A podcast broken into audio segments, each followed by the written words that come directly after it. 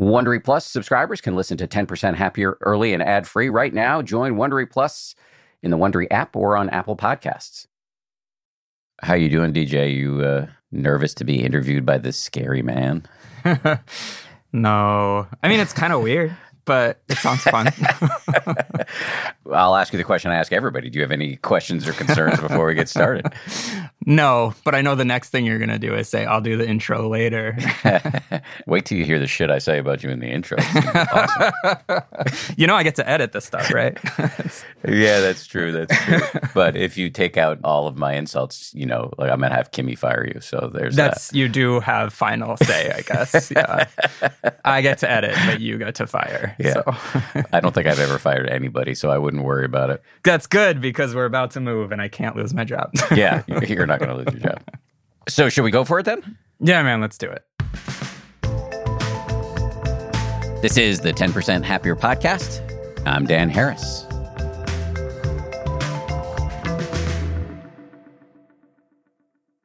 Hello, everybody. We've got a super special behind the scenes episode today. This is a really great conversation, very candid conversation between me and Ace senior TPH podcast producer DJ Cashmere. That's his real name, DJ Cashmere.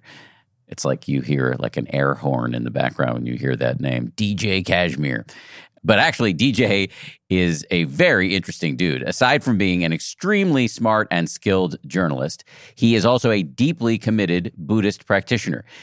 He's the guy who comes up with many of the best ideas for episodes and series on this show that I then go on and, you know, take full credit for publicly. Recently, DJ came up with an idea for perhaps the most ambitious series we've ever done on this show, and it really grew out of some personal stuff DJ's been dealing with for many years all of it around how he's been trying to develop a somewhat less dysregulated relationship to food, exercise, his body, etc., all of which I can relate to deeply. So, starting next week, we're going to launch a six part series produced by DJ where we're going to talk to a vast array of experts on longevity, exercise, and diet. We're calling it Get Fit Sanely to kick the series off, though, I wanted to have DJ on the show. So you're going to hear him get very personal about how these issues have affected his own psychology and also his own marriage. And you're going to hear a very thoughtful person talk about what he has taken away after all these months of research he's been doing on these subjects. Also, you'll get a sense, a little little taste of what it's like behind the scenes here on this show. This show is brought to you by BetterHelp. I got to tell you, I feel so much better when I talk about my anxiety instead of keeping it bottled up.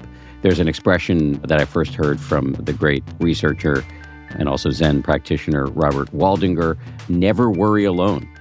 Our temptation many times is to keep it bottled up, but the data really show that the people who do the best in life, who live the longest and are the happiest, have strong relationships with people with whom they can talk about whatever's going on in their lives. And for me, therapy is part of that. If you're thinking of starting therapy, you might give BetterHelp a try. It's entirely online, designed to be convenient, flexible, and suited to your schedule. Get it off your chest with BetterHelp. Visit betterhelp.com slash happier today to get 10% off your first month. That's betterhelp, H-E-L-P dot com slash happier.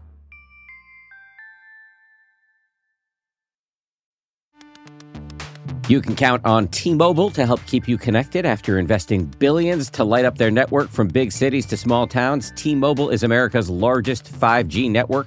Plus, when you switch to T Mobile, families and small businesses can save up to 20% versus Verizon and AT&T. Visit your neighborhood store or tmobile.com to switch. Plan savings with T-Mobile Third line free on essentials via monthly bill credits versus comparable available plans. Plan features may vary. Credits stop if you cancel or change plans. Audible lets you enjoy all your audio entertainment in one app. You will always find the best of what you love or something new to discover. They offer an incredible selection of audiobooks across every genre from bestsellers and new releases to celebrity memoirs, mysteries and thrillers, motivation, wellness, business, and more. I've been checking out recently is called Our Share of Night. It's technically, I guess, a horror, but it's definitely literature. I mean, it's incredibly well written, absolutely fascinating, and it really does rhyme with some of the themes that we explore uh, on this show. I highly recommend it, although I'm only uh, through the, the first 15, 20% of it, but already I highly recommend it. As an Audible member, you can choose one title a month to keep from the entire catalog, including the latest bestsellers and new releases. New members can try Audible free for 30 days. Visit audible.com slash 10% or text 10% to 500 500. That's audible.com slash 10% or text 10% to 500 500 to try Audible free for 30 days. Audible.com slash 10%. DJ Cashmere, hello. I got to ask you this whole thing was your fucking idea. Why are we doing this? I think there are three reasons. One is about what it means to be a producer on this show and just sort of me doing my job. One is about my deep seated neuroses and trauma is probably a strong word, but just all the shit that happens in my mind.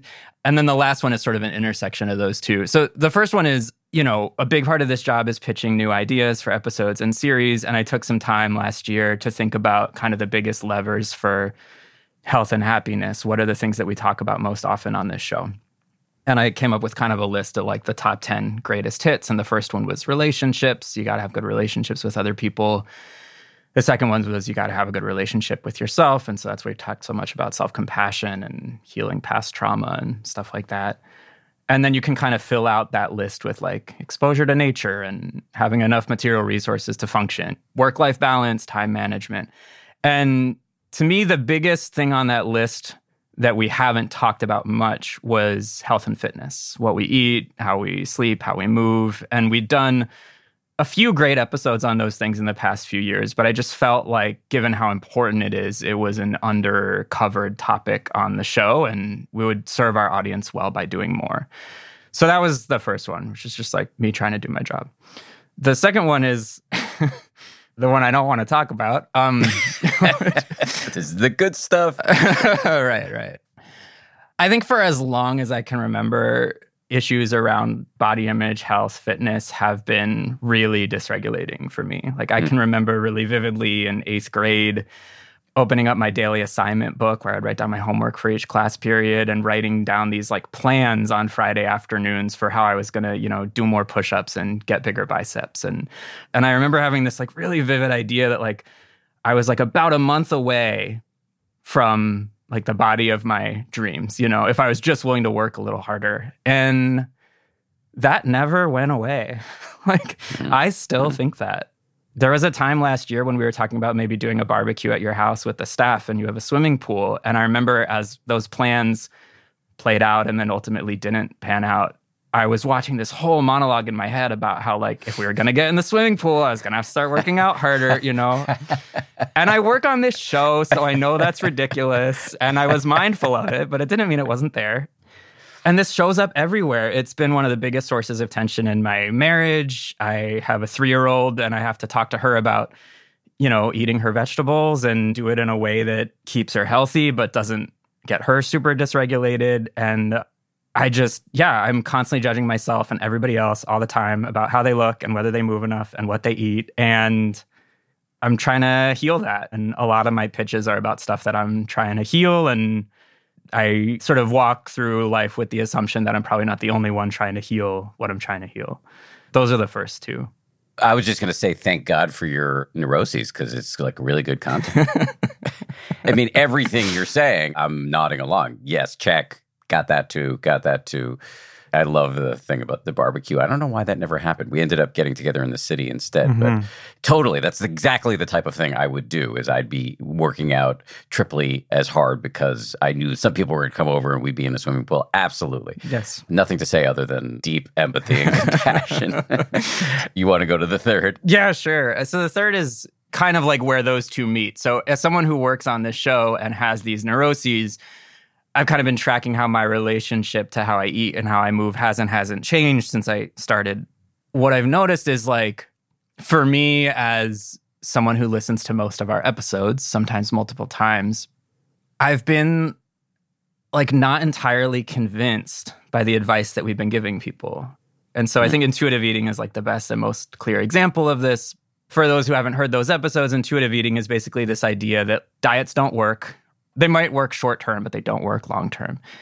So, what we should actually be doing is kind of healing our relationship to food, listening to our bodies, following cues for when we're hungry, getting over the idea that there are sinful foods and not sinful foods, keeping in mind like a little bit of how nutrition basically works, but really just like chilling the fuck out and really sort of like bringing self compassion to how we eat and bringing mindfulness to how we eat. And I've loved those episodes. I'm proud of those episodes. But as someone who hasn't been working like you have with the co founder of Intuitive Eating for the last few years personally, and probably never will, I have harbored a lot of skepticism. And it's not like the part of my brain that I'm most proud of, but it's there. And I've always sort of had this feeling that all this intuitive eating stuff is like kind of soft and unscientific and like for somebody else, you know, and that if I followed it, I'd be like uh, a happy sucker. and this is like fueled by the fact that like I open up my phone or my laptop every day and there's just this constant stream of headlines of like eggs or wine or chocolate or not even exercise stuff like saunas or cold plunges about how it's good for you or it's bad for you it just feels like there's this constant stream of advice and expertise and what I've heard people call like this data deluge. And it it leaves me feeling like if I was just more patient or committed or disciplined or whatever, that I would weed through everything and find the person with the answer. And this whole sort of self compassion kick that we've been on these last few years has just always sort of felt to me like probably right, but I don't know when I'm going to evolve to that place. And in the meantime, like, what's the right actual diet? but like, I want to be convinced. And so, my most selfish reason for producing this series was to see if I could convince myself of what we've been telling people for a while now. I want to keep people in suspense. So, I'll wait to ask you whether you've convinced yourself. Something I meant to say earlier, but somehow I forgot to say it is I'm just harkening back to this thing you said about how you're constantly judging yourself and other people. Yeah and I am too. I, am really aware of how I'm trying to live up to these aesthetic standards, which doesn't make you necessarily healthy if you have abs or veiny biceps or whatever. But somehow this is what's been sold to us. And talk about being a sucker. I've fallen for that. And I'm beating the shit out of myself. And then, of course, the more I wake up to that, the more I see how I'm judging everybody else. And it's so embarrassing. And I just was thinking about like, there's so much violence we're doing to ourselves and others on a psychic level over yes. this issue. Yeah. I have two kids, and the older one is three and a half. Once she could talk, it became really clear that I had to fix this stuff mm. because she wants to know why I'm going for a run or why I'm not. And she wants to know what she's supposed to eat. And I like cannot tell you how many hours I've spent agonizing about like how to approach conversations about vegetables with her in ways that like make sure that she doesn't only ever eat brown food and also that she doesn't grow up with negative feelings about her own body or grow up to never eat a vegetable again when she's out of the house or whatever. So yeah, this stuff really runs deep and I think it's one of the most inescapable parts of my day, you know because I eat every few hours. like, mm. I move multiple times an hour, hopefully. You know, like it's yeah, constant. right, right, it's right. constant. I've heard that this is not an original idea, but the, the idea that you can quit alcohol and drugs not easy, but you don't need those to live. but a dysregulated relationship with food, a disordered relationship to food, you're always going to have to eat. Yes. So that's some really tricky stuff. Yeah. So again, we keep teasing this. We want to know how convinced are you by the work you've done? But before we answer that, I'm going to tease it again, deep tease, because I think it would be helpful for you to describe the architecture of this series that you have built. Yeah. So it's six episodes over three weeks, and we vetted a couple dozen guests to figure out this list of six. So I'm excited about who folks are going to hear from. And what makes this series different I think, than some other series we've done in the past is that these are not six people who would all be invited to the same cocktail party, right? Usually, when we do a series, we sort of have like a single pedagogical aim and we book people who revolve to some degree around that aim. And I think with this, I wanted to hear from the intuitive eating folks, but I also wanted to hear from folks who had really intense diet recommendations. And I wanted to hear from the be gentle on yourself in terms of fitness, but I also wanted to hear from the folks who work out 16 hours a week, you know? And I wanted to put them all in conversation with each other sort of through you. I wanted to hear each of them get grilled, basically. And so you and I talked about before these interviews being a little bit more journalistic, being a little bit more skeptical. I mean, we already do that, but really trying to pierce through some of the salesmanship of it all because this is a sphere where people are so often trying to sell you something. And my working hypothesis for myself coming into this series was if I can watch Dan grill these people who I haven't known whether to believe or not, it'll help me figure out whether or not to believe them. And so in the first week, we have two guests who are talking about longevity and how to live healthier and longer. And those guests are unquestionably on the intense end of the spectrum, right? So we have Peter Attia, who works out 16 hours a week and wears a continuous glucose monitor and wants everyone to go get a VO2 max test where you run on a treadmill until you fall over and has all of these prescriptive ideas for how to do life better by sort of bucking some of the trends in conventional medicine and really getting really data driven about how your body works, which there's a part of me that is really attracted to that. And there's a part of me that's really repulsed by that. We have Mark Hyman, who has this new book out called Forever Young, which like the title alone seems to fly in the face of like the most foundational Buddhist teachings there are, right? And this is a guy who wears a low oxygen mask while he's working at his desk and does killer cell therapy and stem cell therapy and plasma transfer exchange and the list goes on and on and on. His book has 4 pages of just his own wellness routine and includes like over a dozen supplements. Here's a little feel for Mark. I don't really think that I want to live forever. I think it's a bad idea. I'd love to be young as long as I'm alive. Uh, my joke is I basically would like to die young as late as possible. and again, there's like a part of me that wants to just treat his book like a plan for my life. And there's a part of me that feels like the whole thing is way too far out there. And so I'm really excited because those conversations went really well and you asked some really tough questions. And it really gave me a sense of kind of what to take and what to leave behind and what we do and don't know about how long we can live. And Peter, in particular, gets really vulnerable in his conversation uh, about some of the ways that he's had to soften around some of these things. Here's one of my favorite moments from that Peter Attia interview. I think as I began to see lots of struggles with nutrition across lots of different people, I realized, well, clearly, Peter, you're wrong. It can't be that this thing that worked so well for you uh, is going to work so well for everybody. And then in the second week, we have two guests who are talking about exercise and movement. We have Kelly and Juliet Starrett, who who have this new book out called Built to Move, which is all about how you should think about moving your body in the 23 plus hours a day when you're not working out. What does healthy movement look like outside of just exercise? Here's a little bit of the Starretts. And so we have to ask ourselves is this trillion dollar experiment we're running in fitness and and commoditization and fetishization of exercise is it serving our communities and it turns out it's not so we decided maybe take a different tact at that can we improve and sort of help people make sense of their lives and then the Dharma teacher, Cara Lai, who had a hilarious conversation with you and a really vulnerable conversation with you about how she's had to heal her own relationship to her body image and exercise and how we can think about being kinder to ourselves with all of this noise. This is one of those moments from Cara.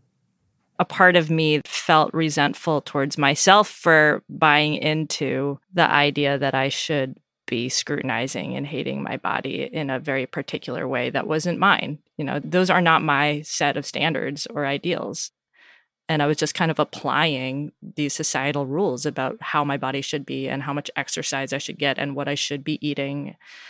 And it made it so that I lost touch with my body and didn't have a good relationship with my body. And it's been a long process of trying to come back to a good relationship with my body and and learn how to listen to it in a way that feels caring and respectful and not fearful and then in the last week, we have two guests talking about food. So there's Dr. Uma Naidoo, who's a nutritional psychologist, and she talks about the relationship between food and mental health, and even gives specific tips for folks who struggle with anxiety, what they might want to consider in terms of diet versus folks who struggle with maybe depression, for example.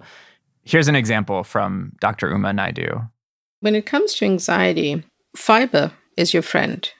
High fiber foods, beans, berries, nuts, seeds, legumes, healthy whole grains. These foods are rich in fiber, and the way in which fiber slows down your digestion also helps sort of fend off anxiety. And then we end with Rachael Hartley, who wrote a book called Gentle Nutrition, and she's our intuitive eating person. But she talks about how to make sense of nutritional guidelines within an intuitive eating framework. Just to get a feel, this is a little bit of Rachael gentle nutrition. It's nutrition, it's all evidence based, but it's focused on using that nutrition knowledge to support your well being rather than manipulate or control your body size. So, week one is longevity, week two is exercise, week three is food. And overall, for me, those six episodes are kind of the hardest run we've ever taken at these topics. And I think are going to give a lot of people things to think about and chew on I can guarantee you you're going to hate something one of those guests says if you listen to all six. And that was by design. We really wanted to be honest about the fact that we're inundated by all of these messages all the time and wanted to have some of the loudest voices in the space on and run them through our lens in the hopes of, you know, serving the audience. You did a great job with it. It's it's utterly fascinating. So let me ask you the question that I have been promising to ask, which is where do you net out? I mean, this is a, such a deep deeply personal issue for you. We had these six conversations after you did a lot of time figuring out who should be on the show. So you've done way more research than is actually showing up on the air, so to speak. Where do you land after all of that?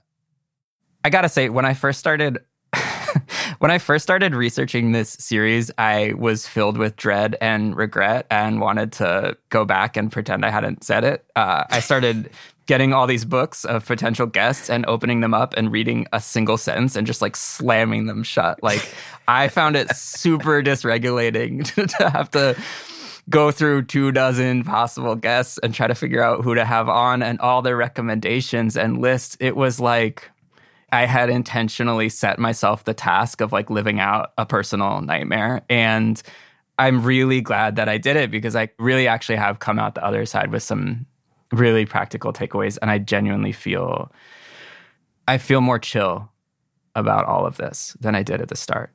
So I would say there's three big takeaways for me. One is, I mean, this is going to sound so obvious in hindsight, like kind of like all insights sound obvious in hindsight, but I I think I really was operating under this unspoken assumption that there was a right answer out there.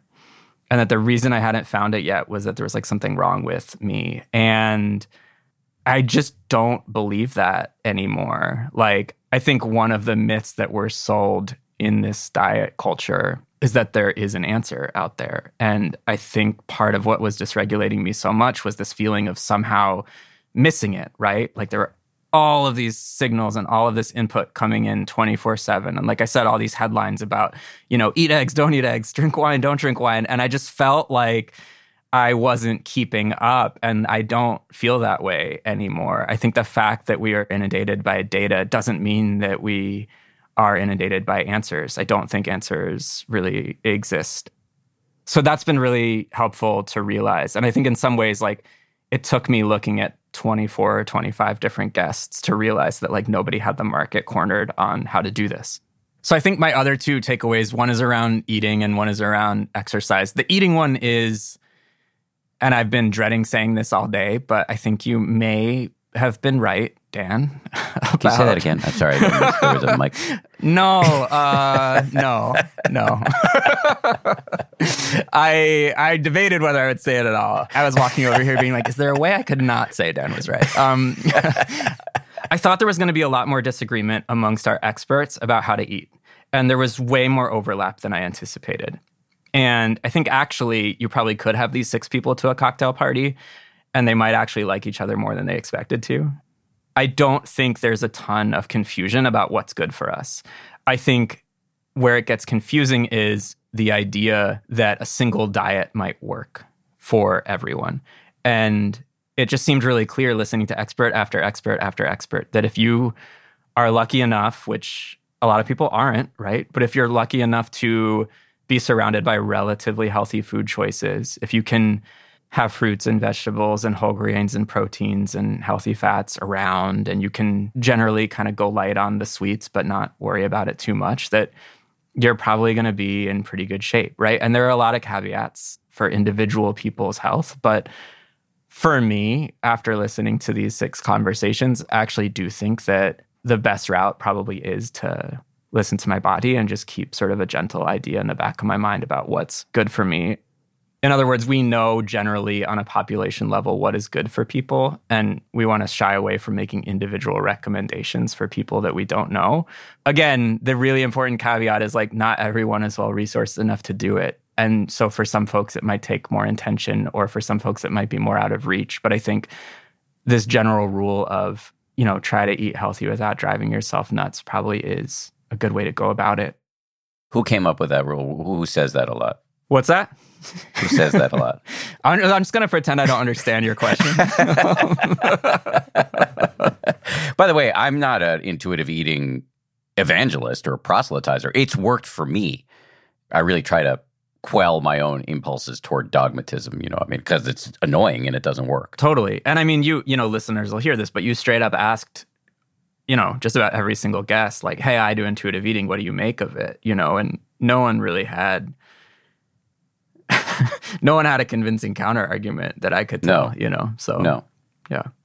Those are the big takeaways on nutrition. What about movement slash exercise? Yeah. So the top line for me on movement and exercise is that I have been doing it wrong. And there isn't one right answer, but the basic guidelines are pretty clear and convincing. And luckily we had Cara Lai to talk about being gentle with yourself, so I don't feel bad about doing it wrong. But I am excited to start doing it better. You know, for me, it's really hard for me to carve out workout time with a 3-year-old and an infant and I have found over the last couple years that the easiest way for me to exercise is just go outside and go for a run. And so that's been my big source of exercise. And what I learned researching the series and then producing the episodes was that cardio is really important, but it's only part of the equation. And that if you want to live longer and healthier, and you are genuinely committed to doing some level of exercise, that it's really bad strategy to just do cardio. So you need to do strength training as well, and you need to have some mobility stuff in there too. And I was just thoroughly convinced in both the research and then hearing from the experts about all the reason that matters, not for the six pack or for the beach bod, but for you know avoiding falls as you get older, being able to get up when you fall, being able to pick up your grandkids, those sorts of things. And so I mean, right now, my family and I are in the middle of a move, and I'm not going to make any big changes this week. And I'm going to have self compassion for myself around that. But, but yeah, like late summer, early fall, my intention is to sort of revamp the way that I do exercise to make it more balanced because I can spend the exact same amount of time working out and gain way more benefit if I diversify the portfolio, so to speak. That sounds great. You want to hear my biggest takeaway? Yeah. Are you going to be an asshole right now? No, I'm not. I know. I know that sounded like I was going to be an asshole. I think I said this recently, but like sometimes my wife will look at me and I'll have a look on my face, and she'll just put her hand up and say "garbage." Before anything comes out. yes, garbage. Uh, but this is not garbage. I don't think. Sure. Cara Lai, the Buddhist teacher who we have on, really got me thinking. So this question I've had, it's a bit of a cute question that I was thinking about actually calling a whole series this, or maybe we'll call this episode this. I don't know. Um, this idea of like, can a Buddhist want a beach bod? I don't know. I just somehow stuck in my head as an interesting koan to be even Yeah. more Buddhist about it, like an unanswerable riddle. Maybe it maybe it is answerable. I mean, like what Cara said, and I won't spoil the episode, but really just got me thinking about what is your motivation? Why do you want to be healthy? Why are you exercising? Why are you eating healthy? And that just kind of flipped the script for me a little bit. And so maybe a Buddhist can want a beach bod, but I'd want to know why. Hmm. What's your why? I've started doing this, I'm going to say cheesy, but I'm not pronouncing that from the mountaintop. Like this, what I'm about to say is irreparably cheesy, but it scans to me as somebody who doesn't adopt these practices easily as cheesy. And it was recommended on this show by Dr. Richard Davidson, who was kind of my running buddy on the big Dalai Lama series that we did at the beginning of the year. He's an eminent neuroscientist. And he talked about dedicating everything you do throughout the day to the benefit of everybody else.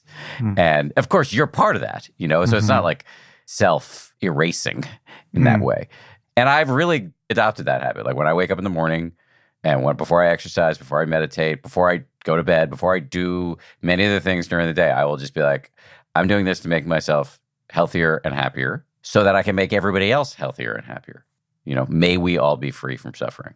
And I wouldn't want hmm. anybody to see me do this. It's embarrassing, right? A little bit. And as somebody who is quite selfish by nature, you know, like that's just how I'm wired. It's not like I'm now all of a sudden, you know, like bulletproof bodhisattva and, you know, complete altruist. I can feel it making a little bit of a difference on top of, you know, the prior 14 or 15 years of meditation before that. You know, it's just starting to shift my motivation just a little bit. And so, why do I want to be healthy? On a micro level, I want to be feeling good so that I can be here and awake and aware and helpful with my son and my wife and our cats and everybody who is in my orbit on a day to day basis. And I want to be around for them as long as possible. I'm a bit of an older dad. We had Alexander when I was 43, you know, and I know he worries about that. So I want to be healthy, you know, when he has kids, if he has kids, so that I can be a good grandfather if that's an option available to me. And then beyond that, on a macro level, as much as I like being successful for all of the ego and financial reasons, I really do like to turn up the volume as much as possible on being useful in the world. And I want to be healthy for that too, because it's hard to be helpful and useful in the world if you feel like shit. Anyway, that's my answer.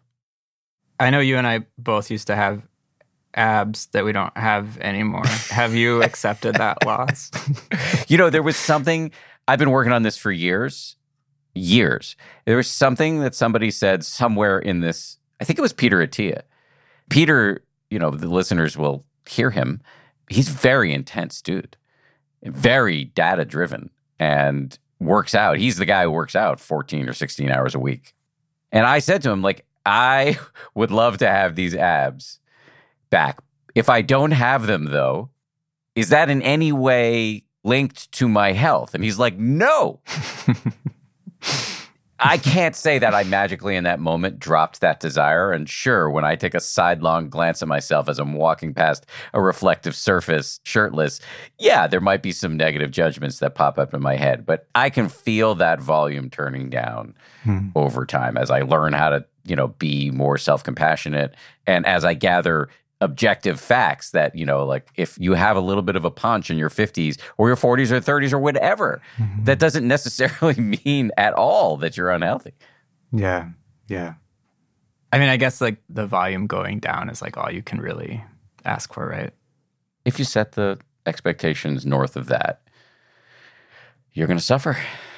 I don't see in nature very frequent miraculous overnight transformations. They do hmm. happen, or you read about them, and so I'm not saying it can't happen.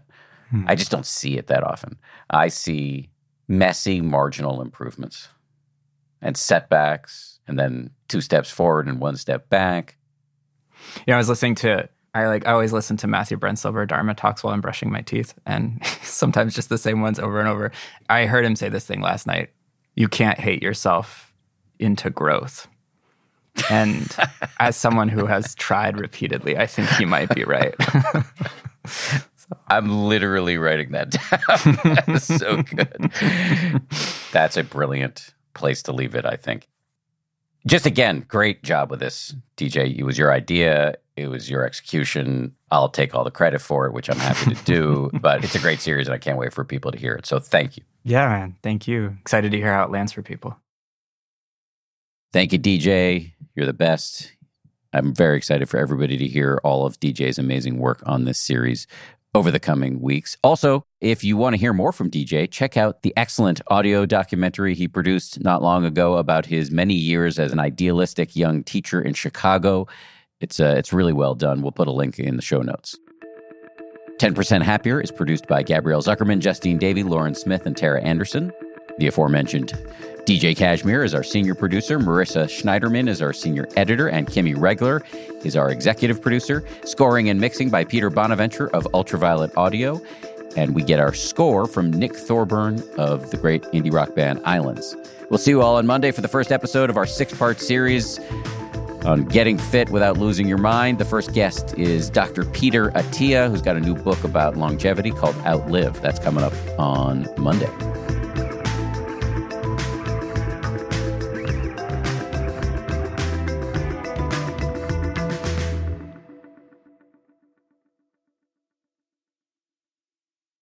If you like 10% Happier, and I hope you do, uh, you can listen early and ad free right now by joining Wondery Plus in the Wondery app or on Apple Podcasts. Prime members can listen ad free on Amazon Music.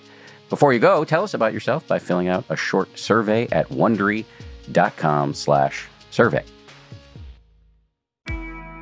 I'm Shimol Yai, and I have a new podcast called The Competition. Every year, 50 high school senior girls compete in a massive scholarship competition. I wouldn't say I have an ego problem, but I'm extremely competitive. All of the competitors are used to being the best and the brightest, and they're all vying for a huge cash prize. This will probably be the most intense thing you've ever gone through in your life. I remember that feeling because I was one of them. I lost. But now I'm coming back as a judge and also a kind of teen girl anthropologist. Because if you want to understand what it's like to be a young woman in America today, the competition's not a bad place to start. Hopefully, no one will die on stage tonight. From Pineapple Street Studios and Wondery, this is The Competition. Follow The Competition on the Wondery app or wherever you get your podcasts. You can listen to The Competition early and ad-free right now by joining Wondery Plus. For more than two centuries, the White House has been the stage for some of the most dramatic scenes in American history. Inspired by the hit podcast American History Tellers, Wondery and William Morrow present the new book, The Hidden History of the White House. Each chapter will bring you inside the fierce power struggles, the world-altering decisions, and shocking scandals that have shaped our nation. You'll be there when the very foundations of the White House are laid in 1792, and you'll watch as the British burn it down in 1814. Then you'll hear the intimate conversations between FDR and Winston Churchill as they make plans to defeat Nazi forces in 1941. And you'll be in the Situation Room when President Barack Obama approves the raid to bring down the most infamous terrorist in American history. Pre order The Hidden History of the White House now in hardcover or digital editions wherever you get your books.